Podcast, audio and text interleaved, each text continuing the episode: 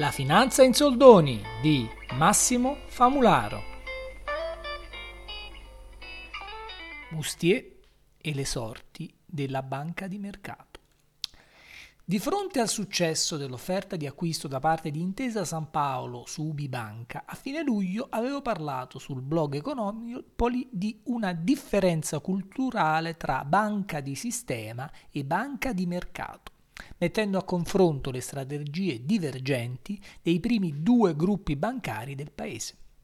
Questa chiave di lettura mi sembra utile ed efficace per leggere la decisione dell'amministratore delegato di Unicredit, Jean-Pierre Moustier, di lasciare l'istituto al termine del prossimo mandato che scadrà in aprile. Quale banchiere italiano, cresciuto e ben inserito nel sistema, avrebbe osato resistere ad un'offerta che non si può rifiutare per accollarsi quel gran pezzo di una banca del Monte dei Paschi di Siena, previo uno scudo dal rischio di contenzioso grande 9 miliardi a fronte di uno di accantonamenti, un aumento di capitale stimato prudenzialmente tra 1,5 e 2 miliardi e con l'aggiunta di un bel beneficio fiscale per circa 3 miliardi in deferred tax asset fresco di legge finanziaria? Sicuramente nessuno, ne consegue che, come si fa con un corpo estraneo, il sistema immunitario del capitalismo politico-corporativo nostrano ha provveduto ad espellere il pericoloso virus della logica di mercato che il perfido manager francese minacciava di voler diffondere al di qua delle Alpi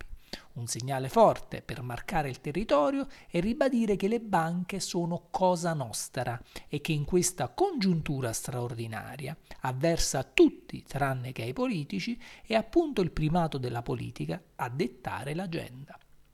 Ma fuori dalle opinioni, ideologie e narrazioni nazional-populiste, proviamo a guardare semplicemente ai fatti alla luce della dicotomia culturale tra banca di sistema e banca di mercato. Della prima ho già scritto, come vi dicevo, su Econopoli e anche su questo podcast, evidenziando come la scelta di rafforzarsi in casa e compiacere il governo locale vince di sicuro nel brevissimo termine, ma lascia molte sfide di medio periodo che si avvicinano a velocità crescente e che avranno carattere tecnologico, organizzativo e globale.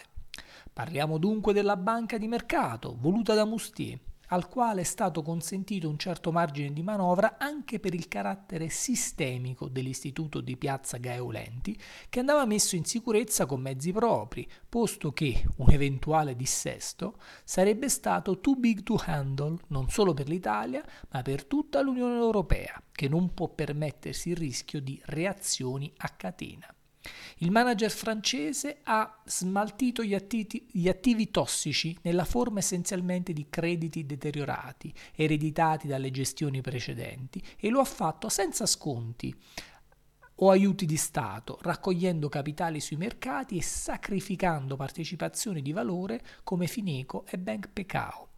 Ha imboccato la via più stretta e impervia del risanamento interno, affrontando di petto e senza esitazione il dilemma sconveniente tra trasformazione ed estinzione che attende tutti i frequentatori dei salotti italici quando i soldi dei contribuenti e la pazienza dei regolatori cominceranno a scarseggiare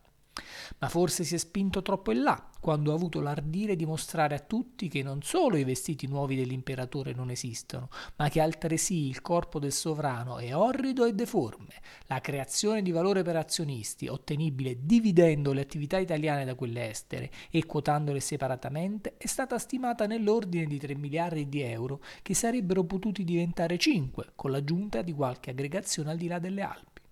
Lasciamo ai feticisti del pettegolezzo le congetture su quale sia la goccia che ha fatto traboccare il vaso,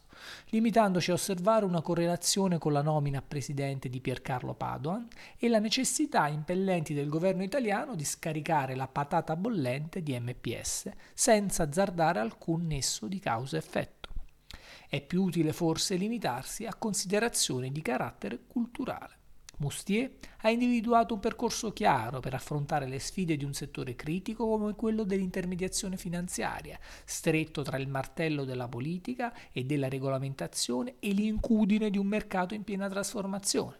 Finché gli è stato consentito, ha portato avanti con successo un progetto che aveva obiettivi trasparenti e una logica solida e fondata sui risultati. Con la sua uscita, forse Unicredit, presieduta da un ex ministro, si farà carico di alleggerire il governo del peso di MPS. Quale sarà il destino del nuovo animale fantastico nato dall'aggregazione della banca più antica con quella che poteva essere la più innovativa, lo scopriremo solo vivendo. La Finanza in Soldoni è un progetto multicanale curato da Massimo Famularo Oltre a questo podcast potete seguire il blog massimofamularo.com o il canale YouTube con lo stesso nome. Se vi piacciono i contenuti lasciate un like e condivideteli sui vostri social. Grazie.